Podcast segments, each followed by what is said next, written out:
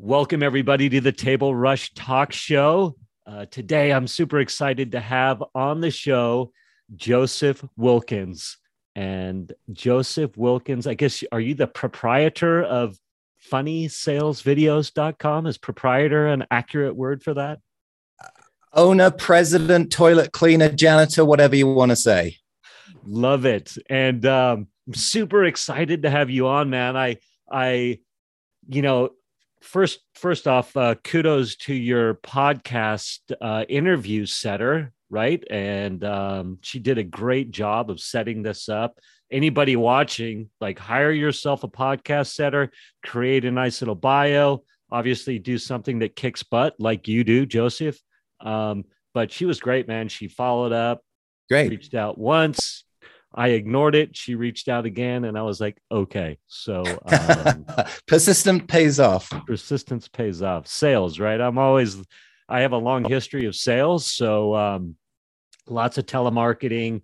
Um, and it's that five times make them say no five times man so i'm i'm i'm guessing she follows the same rule and uh i was looking forward to three more uh invites anyway um so yeah man you're super successful at creating sales videos uh, for companies. And i don't i don't know if funny sales videos right? Let's say two to five minutes.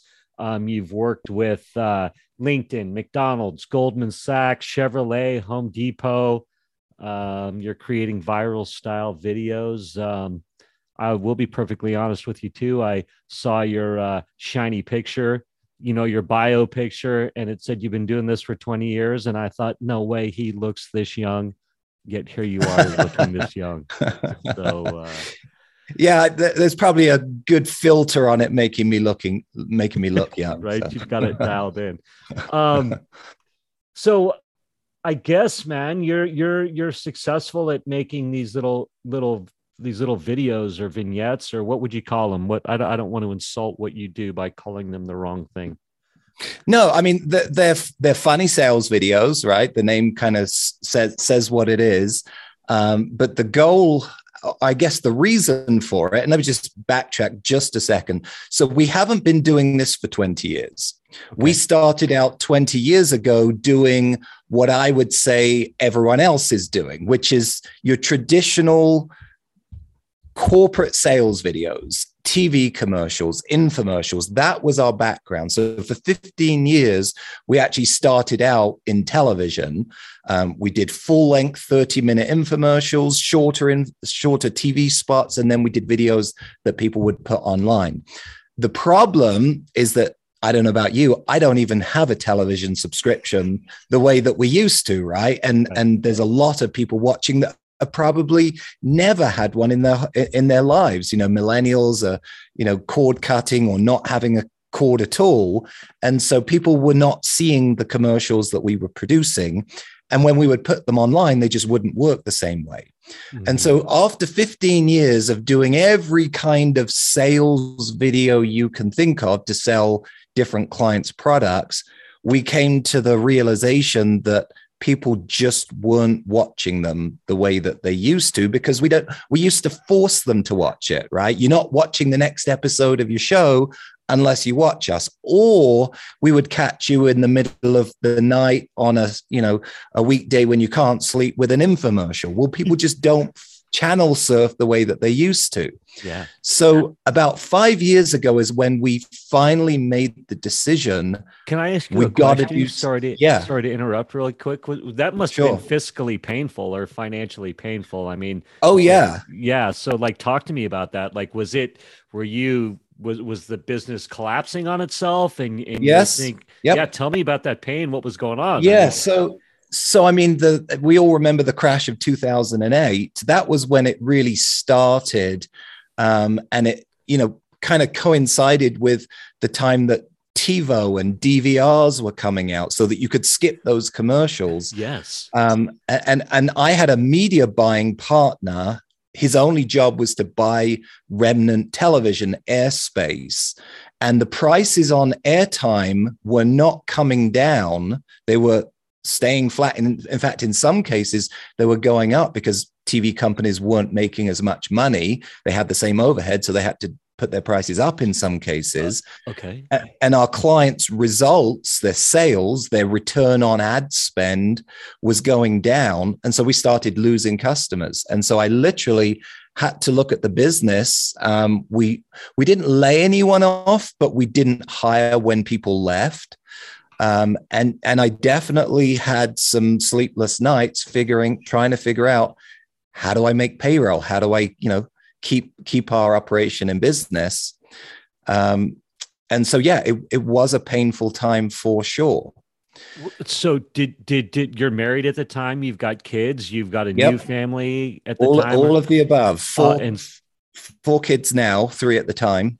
yeah, so you're feeling the you're feeling the. I mean, I've been in necessity is the mother of invention, right? I've been a a young father with a new child and and a business collapsing around me, and it's like, oh no, right? The so Yeah. I, I mean, when you say it was painful, or however you said it, I'm imagining that ulcers perhaps were on the way, or there's Yeah. or there's I will- tension, or go ahead. I will say this. I've always, from day one, like literally 20 years ago, quitting my corporate job, a well paying, you know, as a marketing director for an international company.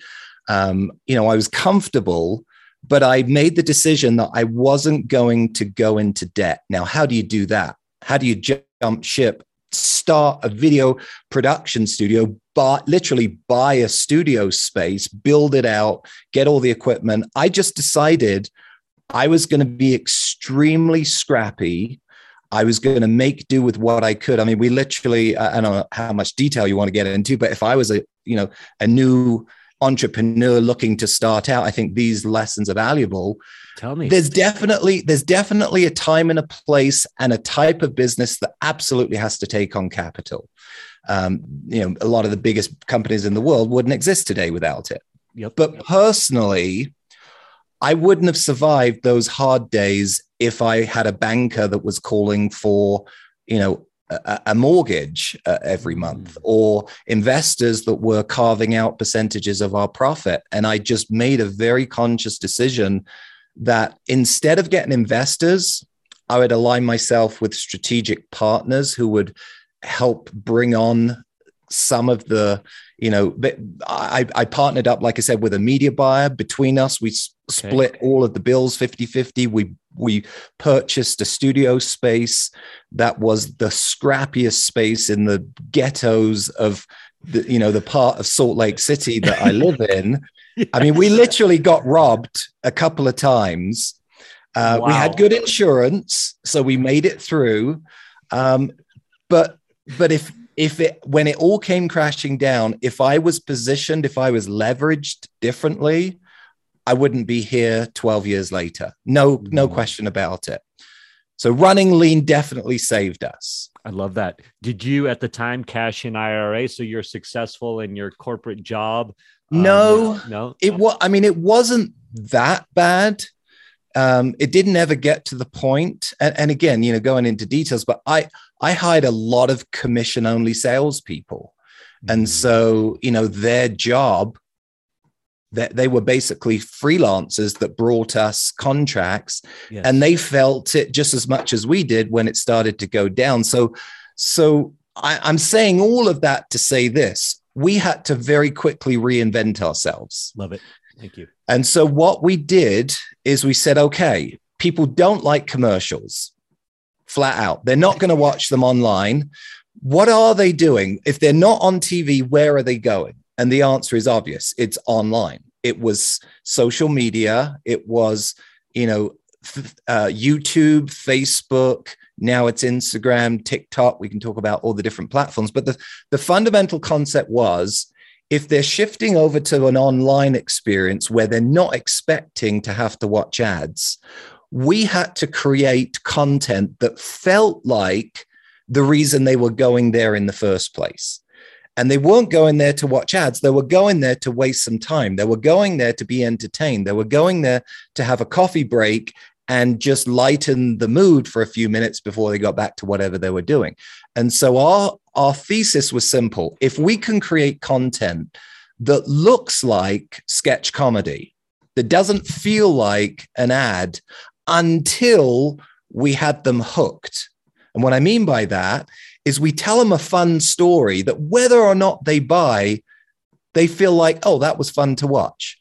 And then they start to like us. Now, if we can at the same time tell a relevant story that tells the story of somebody that feels like them or feels like they have a similar problem that our client's product solves, then it only stands to reason that you're connecting with them on an emotional level.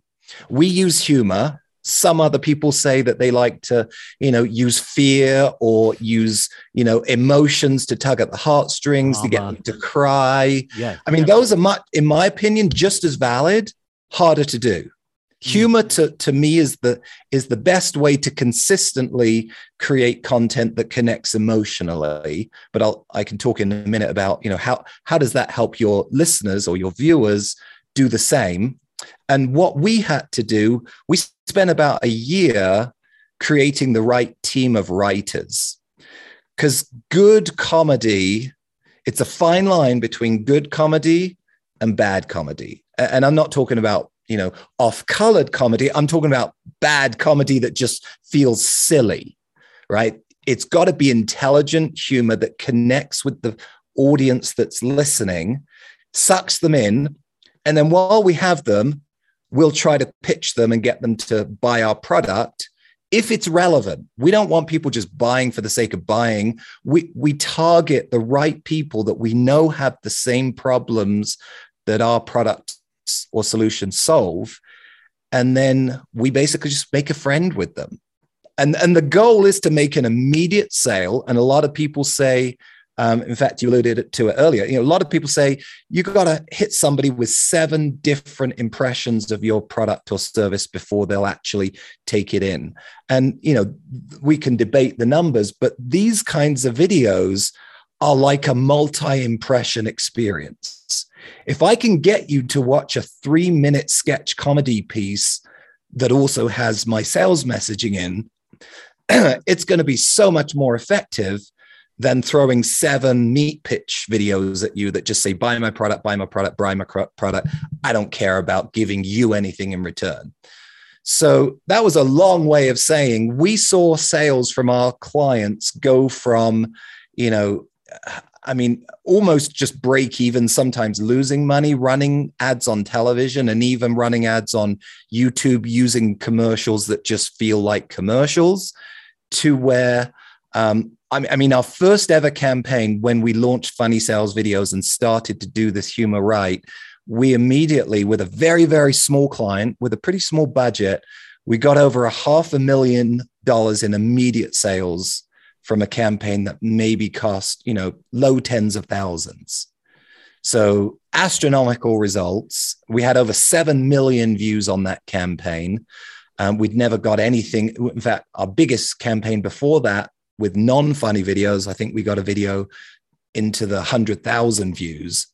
But fast forward to today, our biggest campaign um, is for a laundry detergent. So, not a particularly sexy or funny topic, but we have over a hundred million views on that campaign and millions and millions and millions of dollars in sales. So these are genuine, genuinely transformational campaigns that can take any product, any service. I don't care whether you're targeting CXOs with a B2B product or teenagers with a skin cream product. Humor can sell. I love that. I, I, anybody watching and or listening right now, go to funnysalesvideos.com. You've got two examples of the laundry detergent, which I loved. Um, it looks like you oftentimes, you. yeah, you use the same uh, actors, shall we say? Yeah, it's a um, campaign. So you had the same character, just in different situations. Just like you know the progressive lady, you see her in all different kinds yeah. of of ads, or Geico the gecko, same thing. Yeah. And then I was looking at the, uh, I don't want to get off track, but I just want to make sure people go to funnysalesvideo.com, uh, check out what you do, because you can see these awesome videos and you can see the, the sketch comedy, but you can see the underlying production value is what I would say. So like you, it's clear that there's thought into it that it's it's well scripted it's like it's it's they're very well done from thank from, you from that regard yeah absolutely and then uh, you've got a great i want to make sure to say this at least a few times that you've got a great ebook available right now which you can get to from funnysalesvideos.com and it's how to produce a funny sales video without hiring us. Eight simple to follow steps and i did dive into that a little bit and it's awesome. Ton a ton of value there so anybody listening watching definitely go to funnysalesvideos.com you'll get amazing ideas. It'll get your brain thinking right? Like already i was like yeah and and my my my brain started going all right what's the formula here? What's the formula here right? Yeah. And, uh, you basically give it to everybody uh, with that free ebook. So people should just if you're selling, if you're in the video game, uh, you should go to funnysalesvideos.com, check out what what uh, Joseph Wilkins is doing, who I have the pleasure of having on here right now, obviously, and get that free ebook. Ton of value. Um, Thank you. Yeah. And I'll just I'll just add one thing. It's not just if you're selling in a traditional sense of I have, you know, a product and I want to sell more of them. You can use these principles. We have used these principles to generate leads, to raise funds. We've done a video for a company that was doing a kick, not, not a Kickstarter, but a crowdfunding. They needed to raise capital. They were a small startup. They needed to get their idea out there and then show big time investors.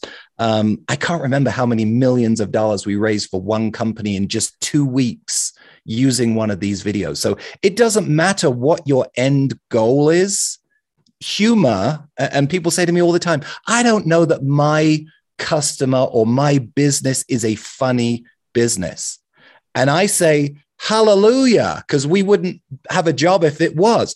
The point is it doesn't matter. In fact the more boring the company the more opportunity there is because your competitors aren't going to be doing this. The very nature of marketing is disrupt. Do something that's different. Stand out. Don't get ignored. And as long as you're potential customer is a human, they have emotions, they like to smile, they like a good story, and they have a need. And so there is no customer out there or no business, no matter how boring, how corporate, that can't use humor. It's beautiful. I love that. Thank you for that. Uh, one of the videos too is for like a, a pee bottle for old people.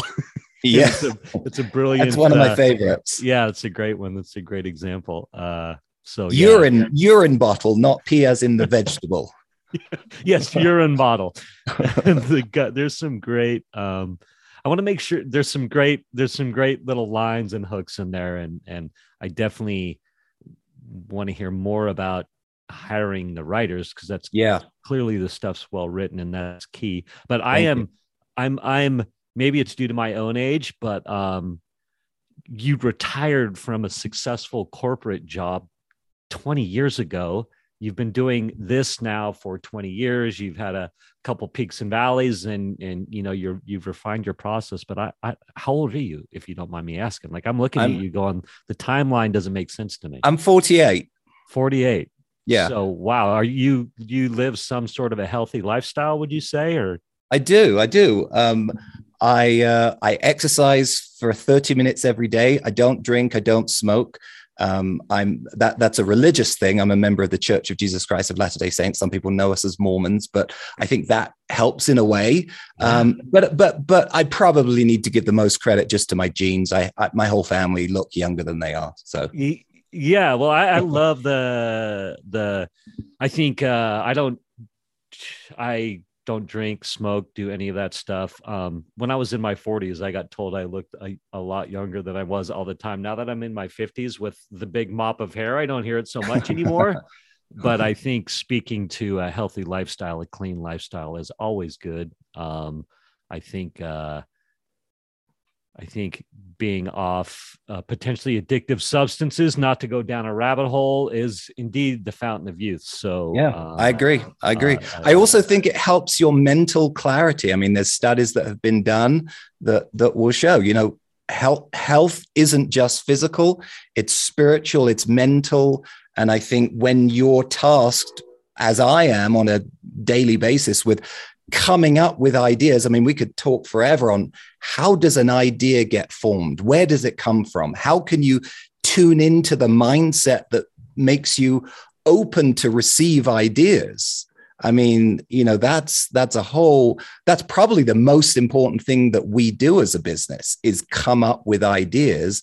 And I certainly don't take credit for at least uh, you know a quarter of the ideas that we come up with. That's that's my team.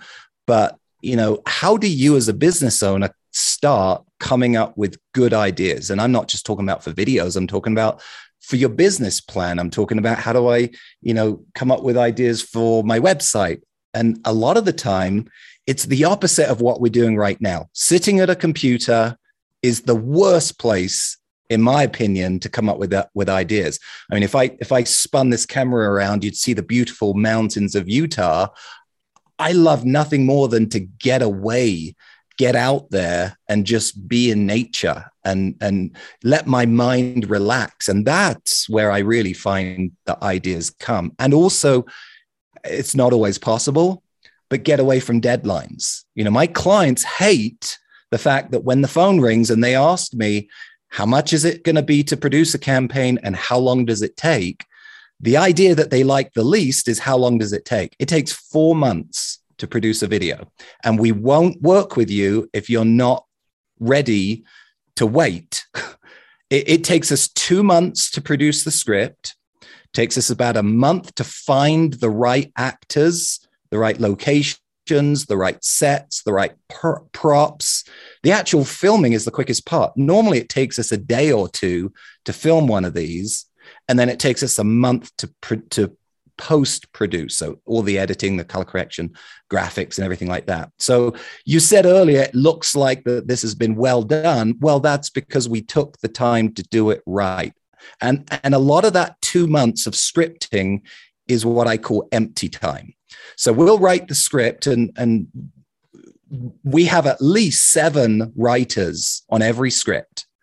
And so we're batting ideas back and forth between me as the creative director that's supervising the whole process, but then my team of marketing writers, story writers, and comedy writers. I have three different groups of people, but you have to let it breathe you can't say, okay, we're going to give it to you on Monday, you on Tuesday, you on Wednesday, and by Sunday it's ready to give to the client. No, we want to give at least a couple of weeks to let ideas marinate. I mean, the best ideas sometimes come in the water closet. And you have to have so many bowel movements before you get enough time for ideas to mar- marinate. And so, literally, you've got to take away the pressure for the better ideas to make themselves manifest.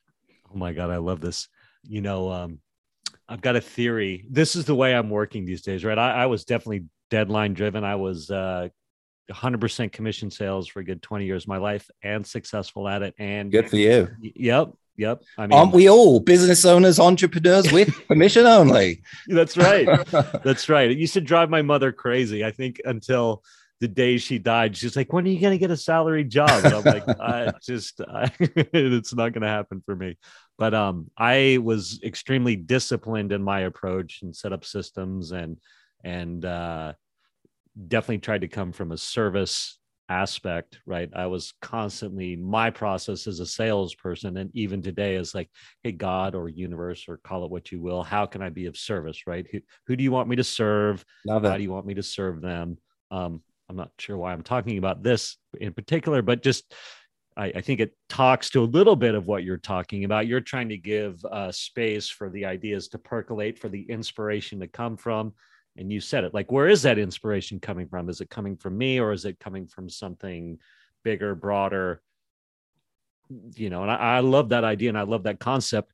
But anyway, I had a shift, you know, where I was like goal driven, numbers driven calls driven, appointments driven, you know, all the, and I was, you know, I was like, I'm to have a heart attack and die if I keep living like this. So perhaps I'll go to a more non goal oriented business structure.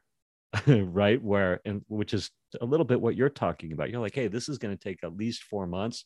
Got to let the ideas marinate. We got to let we got to let stuff develop nurture that that give time for that inspiration for the universe to come in. And so I, i'm definitely trying to live my own life on the business side of things from that same thing it's like hey i'll all like you can see on my board behind me my process these days is i'm like i'm writing down all the ideas that come to me and then following the breadcrumbs of the ones that stick and trying to let go of timelines trying to let go of timelines and expectations thank you for listening to that um, quick, uh, are you active in your church? Super active? I am. Yeah, it's it's my family and my faith are the two most important things in my life. I love that. Um, you're British or I am. Yes, I kind of sound half baked because I've been here for 20. So I moved to the United States when I was 21. So I've lived here longer than I lived in my home country, which is a weird feeling. Um, I'm actually going home in a couple weeks. Uh, I'll give a little plug. It's it's for a video marketing conference. Uh, it's going to be held at Oxford University. Sounds pretty impressive, right? yes. but that's that's the Is it vid- in the basement? no, no, it's actually in this really grand speakers room that all the prime ministers and JFK and um, a lot of the uh, you know world's greatest people have ever spoken so it's extremely humbling but to to give a plug if you if you're interested look at Absolutely. VidTao i think it's vidtaolive.com um, but it's called the VidTao summit and the uh, chairman of that. ogilvy is going to be there vid vid vid vid t a o i think it's live.vidtao.com but they're gonna we're gonna have the chairman of Ogilvy Advertising, which is one of my um, heroes of, of advertising was David David Ogilvy. There's a lot of other great speakers. The the subject is mainly talking about creating video sales letters. Um, the the strategies around that, but they're bringing me in to kind of give my spin on it. Um, but it should be a great event. It's August 17th and 18th. Um, how many people do they expect? Uh, a few hundred. It's not, and it's not a stadium. Like I said, it's a very prestigious kind of a, a, a mm. smaller event, but uh, it's worth me. It's worth me traveling to the other side of the world, and I'll have a few meetups with my family while I'm there. So that that'll be good. Yeah. T- tell me, I, I've obviously heard of Ogilvy and David Ogilvy. What are your favorite? Like, give me your top three insights that you've learned from David Ogilvy. So the the first one I would say is his hey his actually, whole, do me a favor repeat yeah. and repeat that question for me the top thing I've sure from yeah yeah the the top things that I learned and I'll just uh, plug his book um, his long since passed but uh, David Ogilvy's Ogilvy on advertising. In fact, it's uh, it's on my shelf over there. It's uh, it's one of the very first advertising books that I read way back when I was working as a marketing director but some of the things that he talks about are um, copy, copy, copy. Look at your copy, refine your copy. And he actually was a very big advocate for more copy. Like, you know, the more you can hook people into reading your copy and then keep their attention to read more of the copy, the more you tell, the more they'll that you'll sell. And I've kind of taken that 20 years later and I'm applying it to what we do. So again, we hook you, but a lot of people will say, goodness, my Facebook rep tells me my videos should be 15 seconds or shorter. And I say, that's true if you don't have a creative bone in your body, which most people, they're not producing the kinds of videos that will earn that attention. So I look at it differently. I say, yeah, I actually, I have less than 15 seconds. I have three seconds to get your attention visually because most people will be scrolling through videos with the sound off. So I have to be visual. That's why it's so important that you have somebody who knows how to not just film something, but dress the set, make things look visually appealing. I mean, look at me right now. I'm not just sitting against a white wall, I'm putting things to visually hook you to say, wait, what is that a real background? Yes, it is. This is my studio. But I've got to stop your attention as you're scrolling through ads, or I've got to stop you from clicking that five second skip button on YouTube. And so I've got to visually hook you, but that's not enough. Now I've got to tell you some some kind of a story that will get you to lean in and say, What's going on here? I want to pique your curiosity. And then once I've got that, I've earned another 15 seconds. And then I got to do it all over again. And every 15 seconds, I've got to remember is there a hook there? Is there another joke there? Is there something that's happening that's constantly keeping your attention so that I can keep you through all three minutes of my commercial, which is more copy that David Ogilvy talks about? I love that thought that you just said, and I can't believe it's never really resonated or or sunk in like you just said it. I've got to every 15 seconds get a new visual or audio, a new hook to keep you engaged. So yep. you're strategically writing, thinking, all right, 15 seconds, like what are we doing here? Next 15 seconds, what are we doing here? Is yeah, that, and that's a that very correctly? Yes, absolutely. And I'm not saying we're perfect at, at, it. And I'm not saying that every video that you see, we will keep to that rule, but we we do as close as we can to that model. And it really comes from my days of the infomercial, where my enemy was this for people that are listening and not viewing, I'm holding up a remote control. What we used to do my very first infomercial, 30 minute infomercial for the Little Giant Ladders, we spent, or the client spent, I should say, tens of thousands of dollars once that show was produced. We didn't just throw it on TV, we spent thousands and thousands of dollars to, to hire a focus group company that had a one way mirror room and they would fill that room with the people that we told them were our demographic that we were after. And they had a little dial and we would show the infomercial and they would constantly have to move from i like what i'm seeing. I'm kind of indifferent. I don't like what i'm seeing. And and we would get the data and we would be able to see afterwards where are we losing people? Where are people getting bored? Where are people not liking? And we would go back into the video and edit those parts out or speed it up or try to figure out why are people not liking this part and so as i'm writing my scripts or as i'm reviewing the scripts as we're shooting as we're editing i'm constantly thinking of the mental remote control in people's minds where they say i'm getting bored. I don't like this. I don't understand this. And so if anything, you know, I'll take the criticism of our videos that they're almost overwhelming. There's almost too much going on. It's almost too fast because I never want people to get bored. I never I never have silences or pauses. I even overlap people talking at times because when one section is finished, I want to go right into the next. And you can see that same data in your YouTube's or Facebook analytics. It will show you that graph, and you'll see places where people are dropping off. Where are people bouncing? Um, and so, you know, it's not just art, it's also science to figure this stuff out. I love it.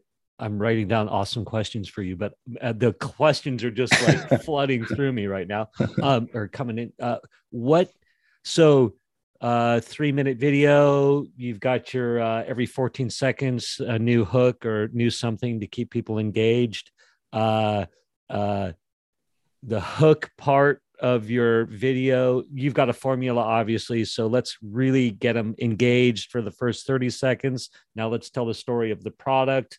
Now let's let's ask them for their money or now let's put the guarantee in or yep. you've got you've got this formula for all that yeah speak to that yeah maybe? exactly so i'll talk real quick about the first thing which is the hook we you know we've been doing this for 20 years and i always say we know something but we still don't know what the customer is going to do in any given situation. So, the first thing that we do, wherever a client can afford to spend just a little bit more, we always encourage doing an ABC split test on the hook and an ABC split test on the offer. Now, let's talk about those two, real quick.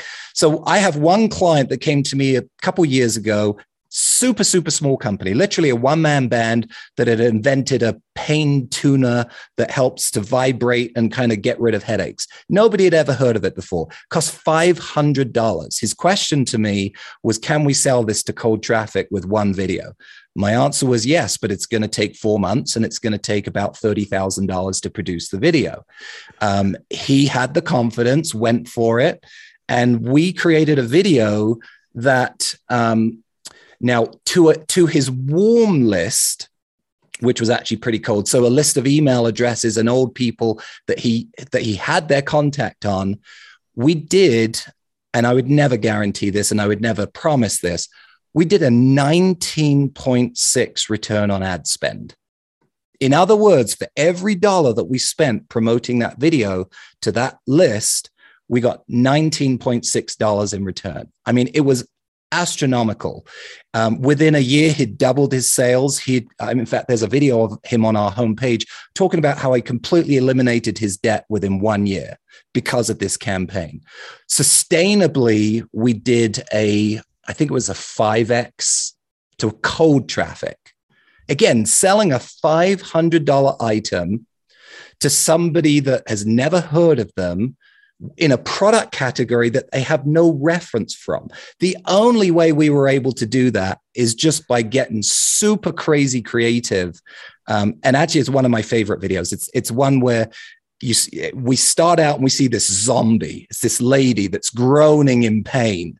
We brought in a special effects makeup artist to make her look like a zombie, and then we pose a simple question Ever wonder what's going on inside your head during a migraine? And then the camera zooms in through her pupil. We go into her brain and we see this Star Trek control center. Anyway, this these these was just crazy ideas that came out of brainstorming what if. Um, and so you have to eliminate judgment. You have to eliminate, you know, anyone feeling like they'll get laughed at or, you know, put down if they throw out a bad idea because the point is you want bad ideas because that will lead to a good idea. We never would have come up with that off the top of the head, but the hook is what got people that visual of a zombie and then that question that was not just audible, but we put it big and bold on the screen so that anyone is going to get hooked into that. Then we tested with those with different offers. You know, I think one was buy one get 25% off. Another one was you know just playing with different dollar amounts. And another one i believe we did a white paper of we didn't we should have you know a white paper of you know download this free guide of 10 things you can do to relieve your headaches instantly. Or you know you, you you're testing different things because you never know up front what the customer's going to do. So that's why we'll do three completely different opening hooks. We'll test them with a very small budget to see which one works the best before we spend any significant money. We'll do the same thing with the hook. Um, one thing I always like to say is, you know, buy one, get one free financially is exactly the same as get 50% off, is exactly the same as get $250 off if it's a $500 product. Yes. But which one of those three is going to resonate the most with your audience? You won't know until you test it. So I love that. Again, it's data, it's science mixed with the art and the you know the visuals. So did you did you AB ABC test? It sounds like uh, hooks with this one with uh, with the head. I watched that video. It's awesome, by the way. I'm trying to think if we actually did on that particular one. On most of them, we do. I think on that one because the client was so strapped, he only had enough budget to do one, but it ended up being a winner and but you never know. We have another client that did an ABC test, and we have a case study with video of this on our on our website.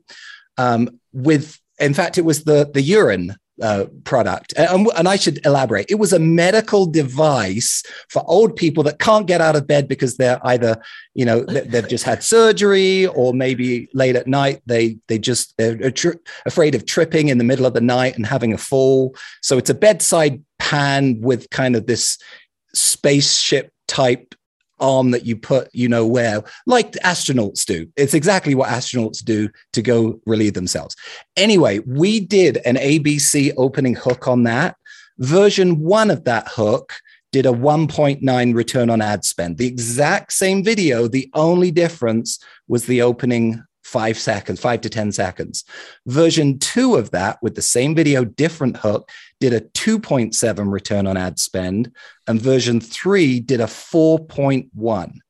So more than double between hook one and f- hook three. You would never know. You know, hook one is a 1.9. Maybe that's a break even, um, but that's really not going to make anyone rich. The difference between that and a 4.1 is the difference between a campaign that's not really sustainable and one that literally, and I'm not, I'm not just saying this to make us sound good, they sold out of 100% of their inventory in two months, and we had to shut the campaign down because of the COVID um, supply chain issue. They couldn't get hmm. more product from China for nine months. So, the other thing I'll say is you can do all of this work, get a fantastic campaign, but if you're not ready for the success it's going to bring, it, it, it won't, you know, you're not going to make the money that the campaign is ready to bring you. So be ready for the success. Get all your ducks in a row, get your inventory sorted out, make sure that the supply chain is good. There's a whole nother conversation about, well, what do I do with the click?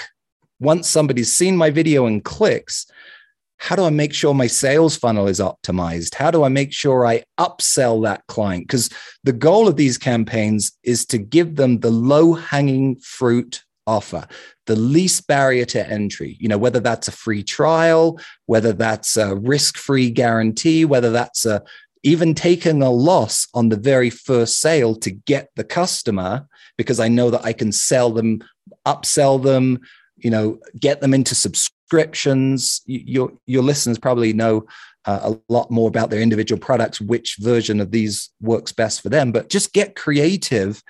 The goal shouldn't just be to make the money from the one sale. The goal should be to develop a sales funnel, a nurture system that over the lifetime value of a new customer that you're plotting out to figure out, you know, maybe if I'm selling this widget, it, it, I can sell it for $10 and I'll break even, but I know that they'll want to buy more in the future. And so my profit will be, you know, amortized over X amount of years or whatever it is. I love it. You're you're you're doing on the front end, you're hopefully increasing cart value by by having some upsell potential. So they buy the the the um the urine kit or the or the head the head uh the the um the, the headache remover um yep so you get him and then what what were some of the upsells if somebody clicked through and was like yeah i want the head headache thing what was the what were some well, of actually, the upsells you had that one's probably not the best example okay. because it was a $500 device and that's the only product that they made and so yeah. to me that's an even bigger testament of the value of these videos is yes. that we made all the profit on click number one. A better example is probably Tru Earth the, the laundry detergent company yep. that we have. You know their the offer on the video is click now and get a 30 day risk free trial. I mean th- that's a no brainer Yes, I, am it's a it's a better product than what I currently have. It's also helping the planet because it doesn't use pr- plastic disposable jugs that people think get recycled but actually don't. Studies show. And so, if I can buy a better product that's just as good as what I'm currently doing and is also helping out, why not give it a try? The minute that you click into their funnel, yes, you can absolutely, and you have to be truthful in everything that you claim. Um, and you also shouldn't claim anything that's not true. Nothing sells better than the truth. That's what the Harmon brothers always say. And it's absolutely true.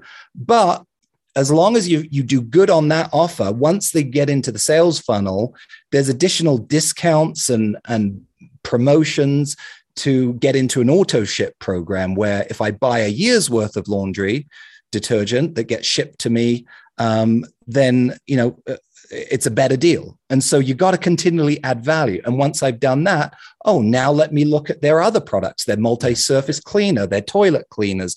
And yeah. so, you know, it's this whole ecosphere of different products that make that one click so much more valuable than just buy the product I'm talking about in the video. I love it. And then you you're you're building. Hopefully, if you're doing it properly, you're grabbing their SMS or their their yep. phone numbers, and you're grabbing their email addresses, obviously, so you can nurture exactly. make new offers and things like that. Um, I love that. Uh, what was I going to say? I heard you say a budget for the the headache guy. Um, what's that product? I don't want to do it a disservice. What oh yeah, the Pain Tuner Pro yeah, the Pain Tuner Pro. You said he had a budget of thirty thousand dollars. Is that? Yeah, that that, that's yeah. the, that's our standard package. Thirty thousand, and so talk to me about that. Seems to be a pretty reasonable, uh, a pretty reasonable uh, number. It depends who you compare us against.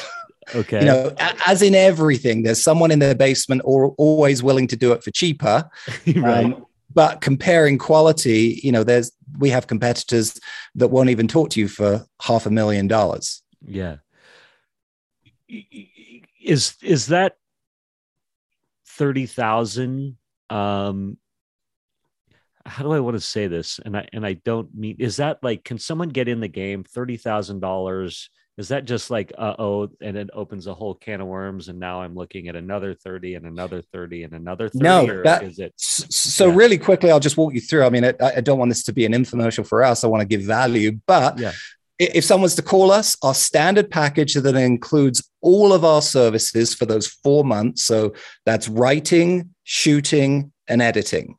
The only things that we don't own, like actors paying for locations, buying props. Those are the only things that are in addition to that because it's not stuff that we have and I can't give you a price until we've written the script. But we always tell people, you know, rarely do we ever go go over five thousand dollars in hard costs, and that's just something that they pay directly to the acting agencies and the locations. It's not something that we mark up.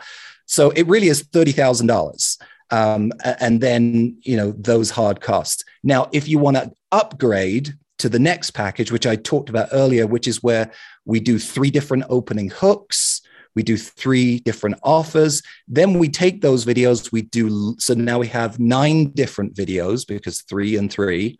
Then we do the long version, which is three minutes, but some platforms won't let you run three minutes. And also some places you don't want a three minute video because you're just retargeting someone that's already watched the three minute video.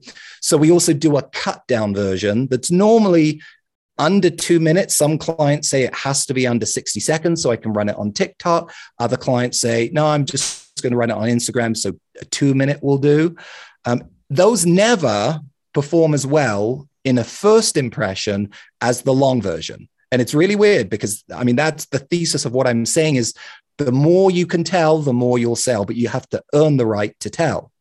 So those shorter videos are really good for retargeting where somebody's watched the longer video over on YouTube or Facebook or a platform that allows you to watch the whole thing, but then we retarget them with the shorter version, and that works very, very well. Then, obviously, what we're doing is we, we while we're filming them, like I'm, I'm the director on all of our shoots.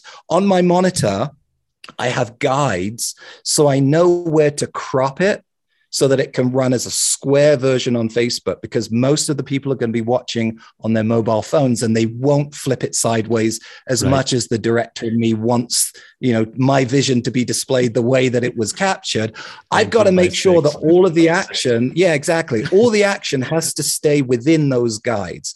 So we're giving them a widescreen version for um, YouTube and desktop then we're giving them a square version for their mobile, and in some cases where they where they ask, we need to do the 19 by six for for, for the TikToks. Um, and then we're also doing you know versions that are visual. So all of the subtitles on the versions that are going to mobile, we are graphically designing those on the screen. You never want the platforms to auto populate that because you want to control the conversation and you want it to look visually engaging so that those 80% of people will read and still get the story just as much as if the sound was on. So, anyway, it ends up being 36 different versions of the video for the, the upgraded package, which is an additional $10,000.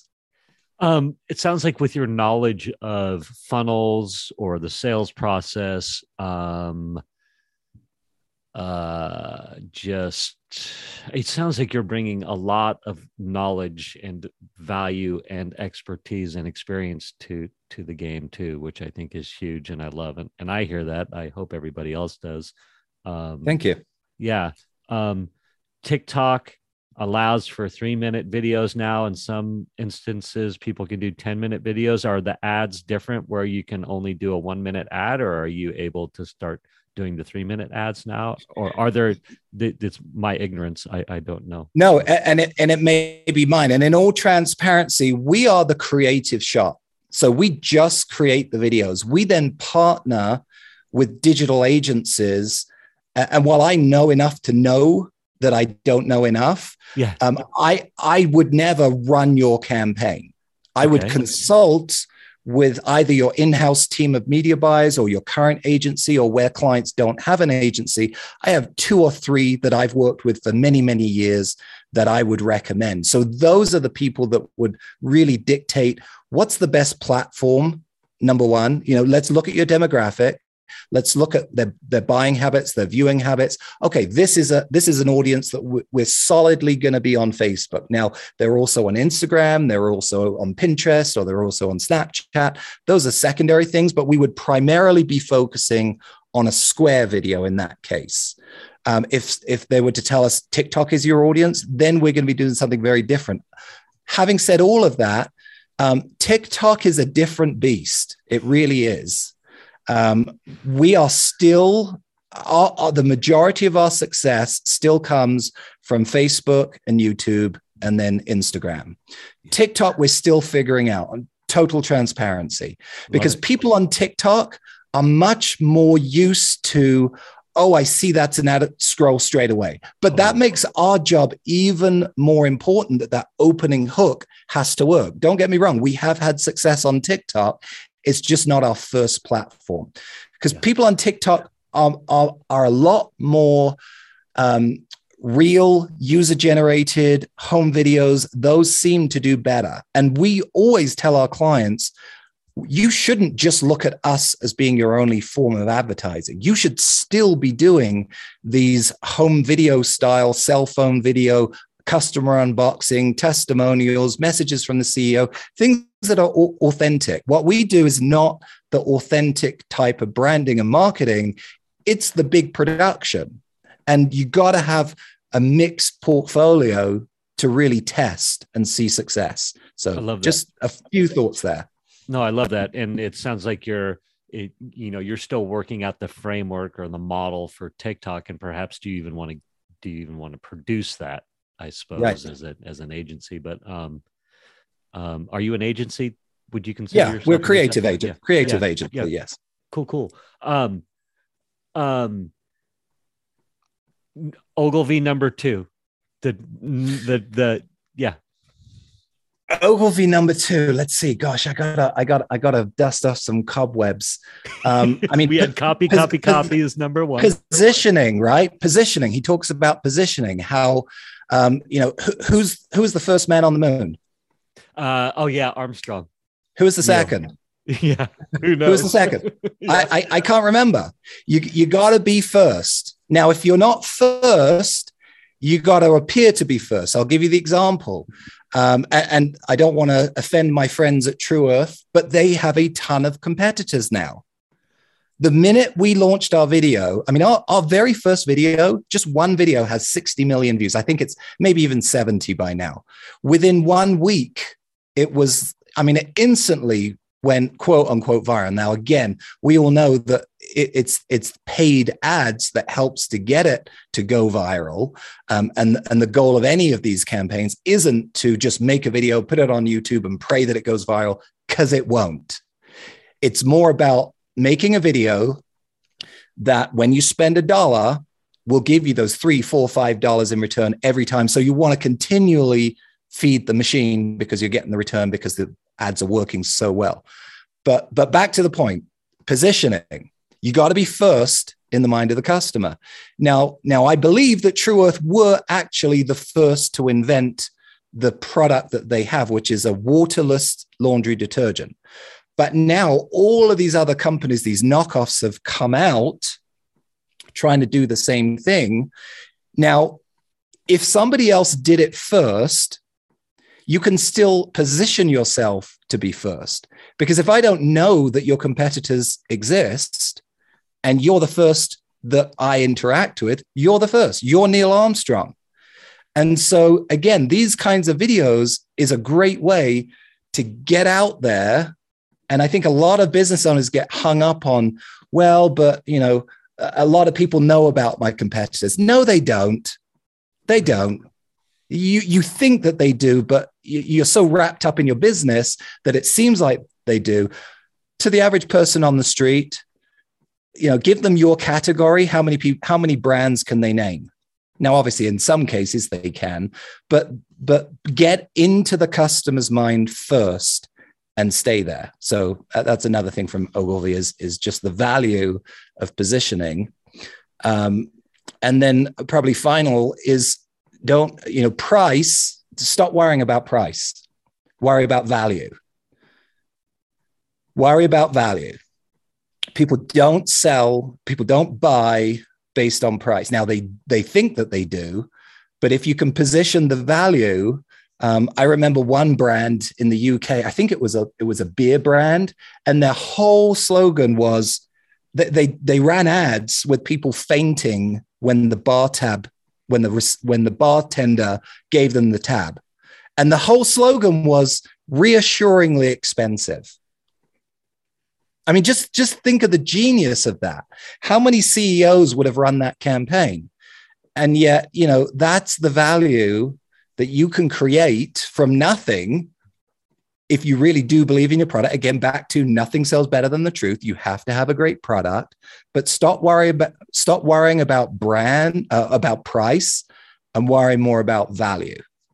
It's beautiful. Thank you for that.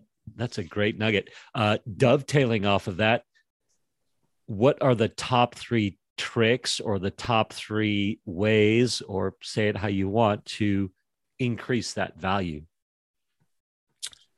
So again, number one, you have to have you have to start with a great product. Um, and if you don't have a great product, you have to go back to R and D. I can't tell you how many clients call me up and say, "Yeah, we want to make a video," and and I, we start the process of asking the simple questions. You know, what sets you apart from your competitors? What is it that makes you different? And they really don't have anything. And I say to them, "You you don't have a marketing problem. You have an R and D problem. You have to go create that better mousetrap, or at least use it in a better way." Um, so, so number one is is have an authentic product to sell. Number two is act like a billion dollar company. Like, look at your website right now. Look at the last email you sent out. Look at the last video that you produced. Would a billion dollar company have produced that ad? Now, I'm not talking about production value. I'm not talking about that because McDonald's and the biggest brands on the planet Apple have recently started doing campaigns where they've given phones to their customers and have said, make, make us a, make us an ad that we can run on TikTok because they, are back to that thing of it needs to look authentic. So the, the, the field has been leveled. You have all of the equipment that you need. Is the messaging, is, is the, is the content that you're putting out there the content that you would put out there if you're a billion dollar company. Just reframe your thinking um, to, to increase that, that value. Um, and then finally, you know, look, look at how do these huge companies, how do they continue to engage with their with their consumers. You know whether that's bringing out different line extend, extensions. If you have one flagship product if you have one sku that 80% of your customers are buying you know what other things are, are, that same customer buying? How can you increase the value there? But also you know think about how often am i interacting with that customer you know are, is there a cold list somewhere like i mentioned earlier with my pain tuner pro example you know an email list that has kind of been stagnant is there a, a list somewhere or is there a way that I can mine information to get a list that I can then bring back to life, whether with, with a campaign like the kind that I'm talking about or some other campaign? But how often, and I'm not talking about spamming them, there's a huge difference. You got to add value. I love that. That's amazing. Thank you for those for those three nuggets. Um, how much time and let's give me 90 seconds on how much time and money have you invested into learning your craft oh good grief i mean in the in the early days i'm not even kidding i drove my fiance now wife absolutely nuts because i was i constantly had my head in a book or i constantly was on a training course. I mean, I started before the days of YouTube, long before the days of YouTube. I mean, nobody has an excuse these days not to learn something. I I can remember spending, you know, dates where I would want to go into Borders and Barnes and Noble and go into their, you know, marketing and advertising section or filmmaking section, or I was constantly reading. Um, but I was also constantly consuming. And I think that's in the creative world. This may not apply to all of your, your listeners, but in a creative world, we said earlier, where do ideas come from? And I certainly believe in inspiration, but I also believe in the words of Pablo Picasso good artists copy, great artists steal. And so look at what everyone else is doing. Look, one of my favorite days of the year is not Super Bowl Sunday. It's Super Bowl Monday, if that's a phrase. I, I could care less about the football. I want to see the commercials. I want to see where's the benchmark this year. I mean, every agency is that's their holy grail of the year is releasing these commercials. Or, you know, look at companies like the Harmon brothers, who were our mentors what are they creating? What have they created? You know look at look at people that are doing creative stuff. It doesn't even have to be anything relevant to what you're doing. Ideas can come. And so the answer is a, a lot. You you got to constantly be learning. I love it. It's so good. Um how patient are your customers with you and how many tries do they give you That's a really good question. I don't think I've ever had a customer who's been impatient. I'm trying to think if we ever did. I mean, we set expectations. You know, we, we were talking earlier about eliminating deadlines. We don't eliminate deadlines. We give ourselves healthy, realistic, freedom empowering deadlines. So from day one, our customers get a list of, you know, here's the calendar. Here's what the next four months looks like. You know, after two weeks, you're going to get our first set of brainstorm results. After six weeks, you're going to get our first draft of the script. After, you know, and, and we're constantly keeping to those deadlines. You can't, you can't say okay we we don't believe in deadlines anymore and still expect to you know have happy customers um, how many tries have they given us? Um, I, I think one of the miracles of what we do is we tell our clients, we'll give you unlimited edits on anything. Like you don't like our ideas, we don't like our ideas. Now we'll give you a good argument as to why we like our ideas, but you know, a lot of people will say, you know, you get this many revisions and the, the the amazing thing is when we do literally put our blood sweat and tears into every one of these campaigns more than not the problem isn't we want different ideas it's we can't decide between the ideas you've given us. And, and that sometimes is the harder thing because like our first step in the whole process is we go away we do a whole bunch of research we come back. Um, i mean literally i just sent one to a client yesterday. Um, and it's a it's a PowerPoint with five slides, and each slide is a pitch for a concept for a video. So that's not a script. It's just who's the hero character in this video and what's their big entertaining world that they live in, in which the problem is manifest. Okay. So, for example, I probably can't get publicly give away details of their campaign, but you know, we, will come back to them, and some are really out there like really crazy. I mean, think about the the board meeting where the Harmon brothers proposed a pooping unicorn that craps ice cream, hosted by a mythical prince. What CEO? What what self-respecting board executive is going to say yes to that? And actually, they said no. And a year later, when sales had gone down and down and down, they finally saw the light and said, "Oh, bring those crazy boys back. Let's give them a try." $300 million in sales later is the best, you know, most successful campaign of its kind. But you have to have the guts to go with your gut. And a lot of the times when we present ideas, you know, it's less about clients giving us different um, tries and more about clients saying to us, you tell us what we should do because we like them all. Yeah, I love it. Which is which is a perfect place to be. Yeah. and I guess my question is you know you're gonna you're going to produce a video for somebody or or go through this whole process and some are going to flame out just by the nature of of what we do right? So mm-hmm. do they give you multiple tries or is, are there frustration levels or do oh, okay. how many people throw in the towel and finally say enough or well, talk to me uh, give me some color around yeah, yeah. I mean we we always say we won't guarantee you a thing except our very best right? We, we can't guarantee anything. We can show you what other clients have done. We can show you you know different different results.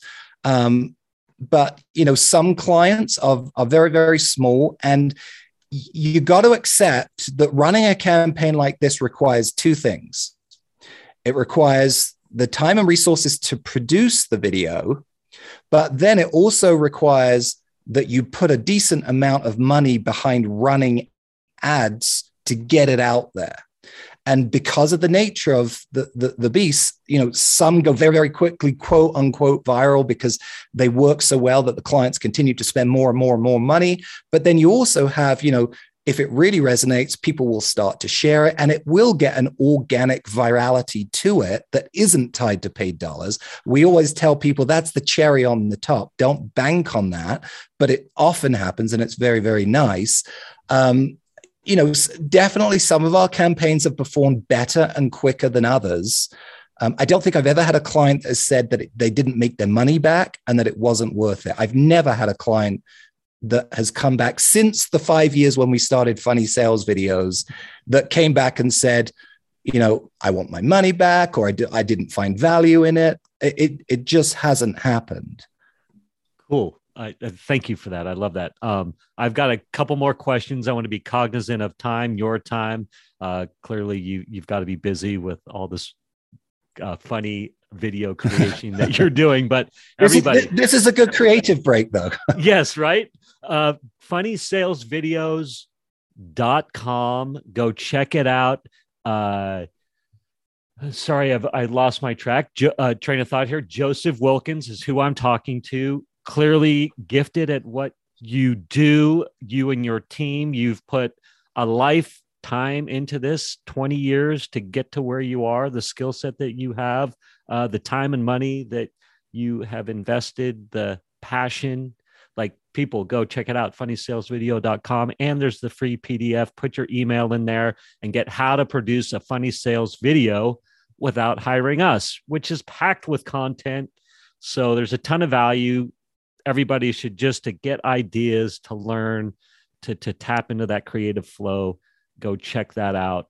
Um so somebody you you you are talking to a prospect right? And you're like yeah our entry level is $30000 but overall budget you're looking for people that have $500000 to spend on a campaign between oh no no no. like yeah go no, I mean, I, back to the example of the Pain Tuner Pro. This guy was spending hundred dollars a day on ads. So what's that? I think he only ran Monday through Friday, so five five hundred a week. So twenty five, three thousand dollars a month.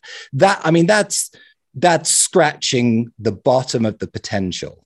And, and he got amazing results. I typically tell people, um, in fact, right on our website, there's a place that anyone can request a free 30 minute brainstorming session with me one on one to do nothing more than just brainstorm ideas for free, no obligation. But I tell those people when they fill out the form if you're not spending or prepared to spend 10 grand a month on ads, you probably won't see the results that make spending that $30,000 worth it, you know, within a few months. Um, you know, w- would we do it? Sure. We don't have any. We don't have any requirements. Yeah. Um, but we just tell people to get the results. You should be spending. You know, uh, you could probably get by with five, but really, ten grand a month is is what we would recommend if you're going to invest the money to do a campaign like this. But uh, we we have clients I mean, we literally have had clients spend a hundred thousand dollars a day on our ads. Love it. So good. So you're basically uh, you you you create the creative, I guess is what we would say. Yeah. Then small budget, small ad budget, or small ad spend testing on, on testing. testing. Yep, exactly. Yep. And then exactly. as soon as you see that return on ad spend or the R, what is that? Uh, R ROAS. ROAS. As soon yep. as you get that, then you just start cranking it up, and then and uh, a pretty cool model. So I love that. And and I should just add one more thing. ROAS is great, and we have case study after case study that we could talk about. But there's another benefit that doesn't happen on the bottom line of the balance sheet, and that is branding. Now, these ads are fo- solely focused on immediate sales, They're direct response. That's my background in infomercial. When you run an infomercial, if the phone doesn't ring or the website doesn't click, you've you know you've you've failed. And so that's my background. But there's something about these kinds of ads that creates this ripple effect. Let me give you an example. So the, the first day that Tru Earth, Tru Earth released their very first video, we're now writing number nine so clearly it's working. Uh, but the very first video that we launched, the second day, they were number two in personal care on Amazon. You can't buy that. That means so many people were watching the video and then clicking over to Amazon. So they wouldn't have attributed those sales to my video, but they it, it, lifted it the so much that it became number two on Amazon. They also started. They had a sales team that had been cold calling into um, grocery stores. Uh, I, I don't know. I don't know the names, but the buyers in the grocery stores wouldn't return their call, wouldn't take their call. After the campaign, the buyers started calling them, saying, Customers are coming in asking for your product by name. We have to stock it. We ended up doing billboards with the face of the character of our videos because it was so recognizable. I mean, it, it takes on a life of its own if done right. We never promise that that will happen, but it's happened. You are awesome, Joseph. I love this, man. This has been so much fun. Um, I personally am all into uh, having fun doing videos, interviewing people. Uh, I recently got flown out to to Ireland to uh, this uh, uh, mastermind networking event at, in a castle for five days. But uh, cool. yeah, yeah, I was hired to capture all the testimonials. I'm all about testimonials and case studies and helping people get you know get that story arc so we can have a good testimonial a good case study. Um, but it's it's uh, a fledgling fledgling startup for me. So um, i'm an, in, inevitably going to have listeners and watchers who are following me on that journey and are perhaps fledgling video uh, creators, editors, content creators, or are interested in making ads, right? Uh, I think there's clearly a ton of opportunity as video continues to explode. Um, short form, long form content. It seems like, at least for the foreseeable future, there's unlimited growth yes. opportunity. Um, so what would the you pla- say? The platforms, the platforms are changing, but the strategy of telling a good story will never change. You know, ever since the days of the cavemen, you know, whether it's the wall of a cave or the screen of your tablet, it's it's telling stories. I see the next thing being, okay, what's this metaverse thing? How do I take my storytelling into the metaverse? How is augmented reality and virtual reality uh, something that I should be keeping an eye on. And technology changes, but storytelling and the desires of people to hear a good story, I don't think that'll ever change. Love it. So good. So give me give I have two more questions for you and then uh, we'll get back to the to our work day. Um, what would be your top 3 tips for fledgling uh, let's say uh, ad creators or or video content creators you know people who are like i want to get into this space of of making little ads or or you know working in video. Yeah so i got hung up early days on the technology. And i think the technology i mean i'm i'm a hypocrite saying this because i will buy every new shiny object there is Um, I'm blessed to be in a position where I can do that now. I didn't used to be able to, and that's how I, you know, bootstrap my way into this industry. But I would tell people that technology is probably the last thing that you should worry about. Now, obviously, in a video production environment, you have to look professional. But these days, I mean, the red camera, latest camera that I just bought a couple months ago, put against my iPhone, yes, I can tell. Yes, I can tell you that you'll probably be able to tell, but I don't think you can tell to the extent that you think you can. I think the much more important thing is are you a good storyteller? The story always comes first. I mean, that's Pixar's mantra, right? Story is everything. And so before you waste too much money and too much time doing what I did and really going down the rabbit hole of learning every kind of technology and, and fixating on the next shiny object, fixate yourself on how do I improve my storytelling abilities? And I'm not just talking about narrative, which is what we do, which is basically taking nothing and creating a story.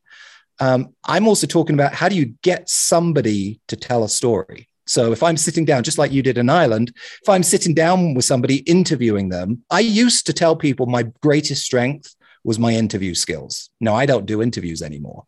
It's not what I do, but I used to do them day in, day out. Right. So I would sit down with the CEO and I would get somebody that looked like a deer in the headlights. And I would f- have to figure out how do I connect with that person? How do I calm them down, get them to not worry about the fact that they're now in a safe place? I'm not going to let anything get edited that they don't feel comfortable with. And then I'm going to get them to open up and talk. And I think those two things, really focusing on how to write good stories, but also how to find good stories out of existing experience, that's huge. Second thing I would say, going back to technology, is I focus too much on the cameras and not enough on the sound. Sound is 50% of the picture. There's a reason both of us are sitting here in front of a very expensive microphone because most people will forgive a bad picture. Now, I have a good camera, but I don't know how my internet, this may get fuzzy, but the sound will probably come through just fine. And people will forgive a bad picture much faster than they'll forgive bad sound. So I would say focus some time on sound. Um, third tip, I would say network. Realize filmmaking is a team sport and find local people that you can bring into your um, crew there's so many people these days that want to learn filmmaking so many students. I mean i'm right here between two major universities. I've done uh, for about 10 years i did an internship program where every semester we would bring in a student from a local university and you know i would mentor them.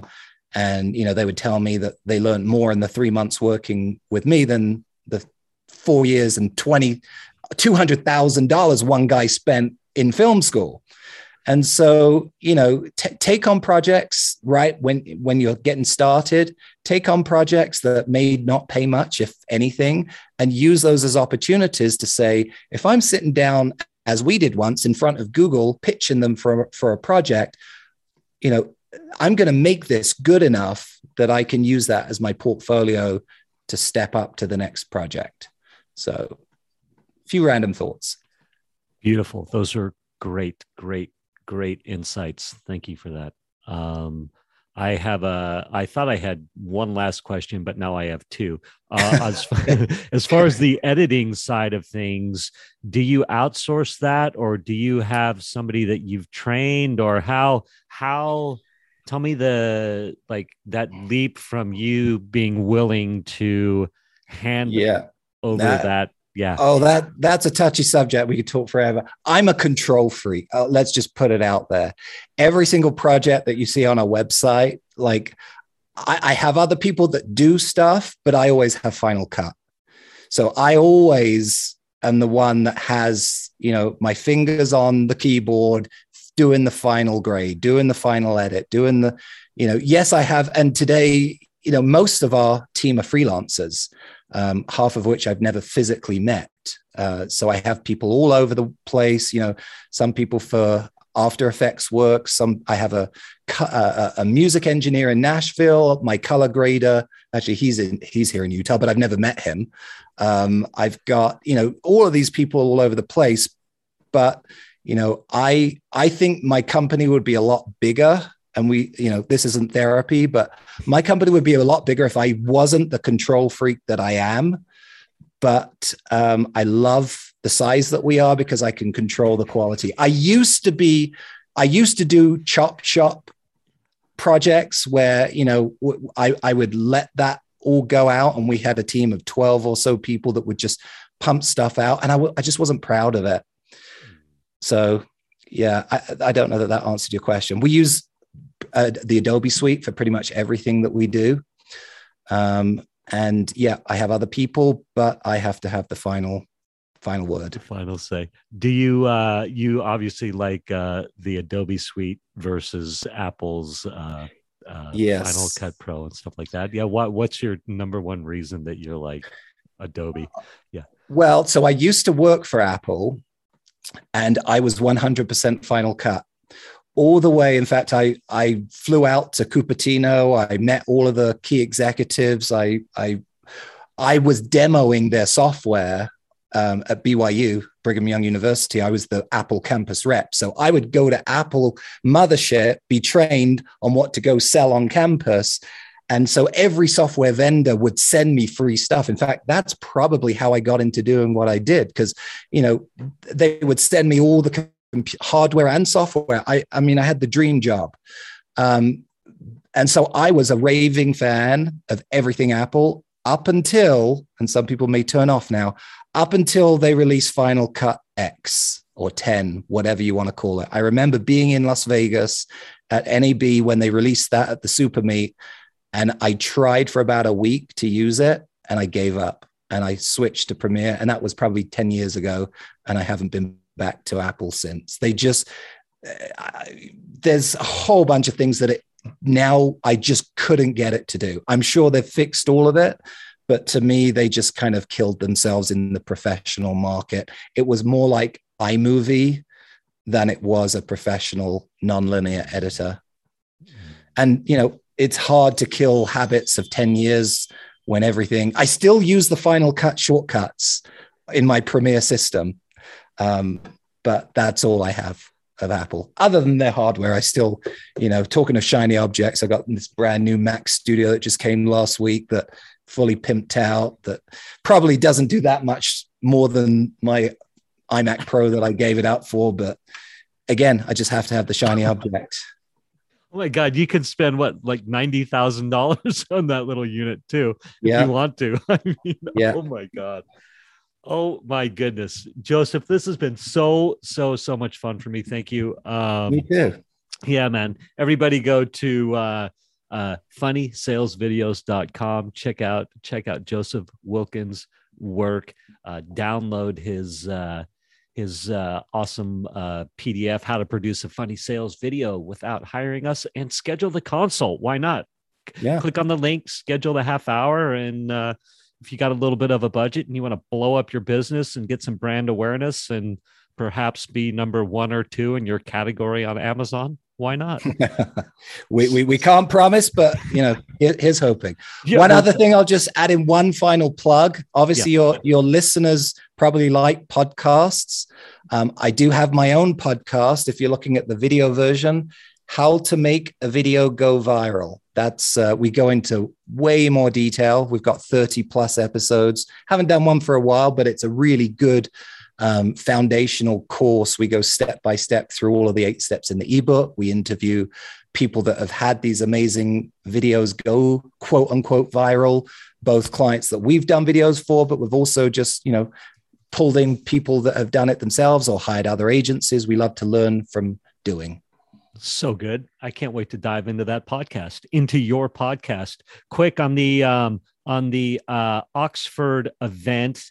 Uh let's plug that again. The sure. live vid tao L-I-V-E-V-I-D-T-A-O T-A-O dot com uh August 17th through the 18th. uh, it's going to focus on creating video sales letters. Is that what you said? Yeah, yeah. yeah so I think there's going to be a lot more, but you know, it's it's a video marketing conference. Yeah. So tell me what could people expect from that? Give me give me 90 seconds on why this Oh, um, I mean, I'm really going to dive. I'm going to show, uh, do something that I'm not able to do on podcasts. I'm going to show examples of of campaigns that we've done, uh, but really, I'm there to step by step teach them uh, a crash course. I think I only have an hour, but a crash course on how they can do the same kinds of videos, how they can find the team members, how they can. Um, I mean, a lot of this content is inside my ebook, so uh, but I'm gonna I'm gonna give a lot of value there and just basically teach people 20 years condensed into one hour of why they should at least. I mean, my goal is that by the end of it, they should at least be thinking, okay, should we add humor into our videos? You know, what are we missing by not having humor? Because marketing is a salad, and you should have all kinds of ingredients I love that. So there, there's going to be you. What? There's going to be how many speakers, presenters uh, there? Oh gosh, there's two days of back-to-back seminars, um, an hour each, but there's some breakouts. So I, I mean, there's probably a dozen, and, and, these are really, really top of their game guys. You know, I, I kind of feel like I have a bit of imposter syndrome even showing up. But my honestly, the reason that I'm flying over there is to learn from these other guys. You know, because you you never never can get to a point where you say I know it all. Oh my gosh, to have that FaceTime with other professionals in that environment, in uh, just that uh, super uh, creative space, and everybody uh, giving, and uh, that's going to be awesome. I, I, you're going to learn a ton, obviously, and give a bunch. And I like the idea too of uh, Russell Brunson talks about offering your frameworks in different ways or what have you right? Yeah. So you've yeah. got your free ebook, right? Yep. And you're like, yeah, I'm going to go. I'm imagining get paid something to uh, to go teach for an yeah. hour to uh, to um, to a bunch of uh, marketing folks. Who would you expect to be there as an audience? Yeah, I mean, entrepreneurs, um, literally anyone who has an interest in marketing, whether video marketing is your niche, your your specialty, you know, those those guys are just going to get absolutely overwhelmed with new ideas, new strategies. Um, but you know, I I think anyone who is um, you know has any function in marketing would just have an absolute blast plus you know the the the, the arena is just awesome. Being in oxford and it's an it's an hour away from london. Oh my gosh. You know just just tell your boss you need it amazing. Is there going to be a virtual option or is it there's not and that's that's an interesting conversation. So the company that's putting on made a strategic decision that no filming will be allowed which is kind of a bummer for me because i you know going all that way i'd love to have a record of it. But uh, they're their strategy is that if you're at an event and you know that you can see it another time, you won't pay attention in the way that you would if you know this is a one time event and you won't get a second chance. So that's a decision that they made. I think it's an interesting one. It's very interesting. Good for them for going for it and drawing the hard line and and and doing a little A B testing. An expensive, yeah. an expensive A B test, but what yeah. the heck? More more will be revealed. Um, just so you know, you've given me so many amazing sound bites and little nuggets. Realistically, I'm going to be chopping up and making all kinds of little, uh, I like cool. to call them mini clips and pumping them out there just so you're aware and cool with that. Yeah, absolutely. Awesome.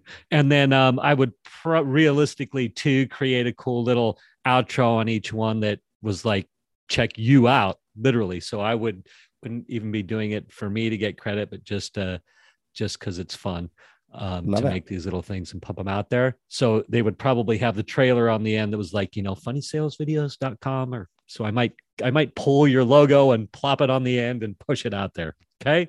Cool. Absolutely. Awesome. Love it. And then so last question. Thank you for being so patient and giving me your time this morning and just dropping literally bomb after bomb.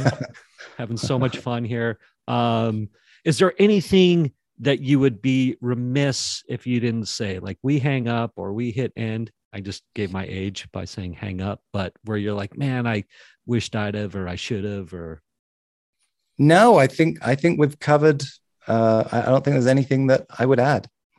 Okay. that was a come on, come up with something. no, you don't have to. Um, well, awesome, Joseph. I'm going to let you get back to your day. Uh, everybody, yeah. uh, give us a look, like, and a follow. Check out uh, Joseph Wilkins at funnysalesvideo.com and uh, let's go sell some stuff. Yeah, go go listen, go watch some videos and buy some of my customers' crap. I love it. Thank you, thank you for listening to this episode of the Table Rush Talk Show. For resources to help you sell your stuff, go to b e l o v e dot media forward slash resources. That's belove.media forward slash resources. And be sure to subscribe, comment, five star, and share. Thank you again for listening.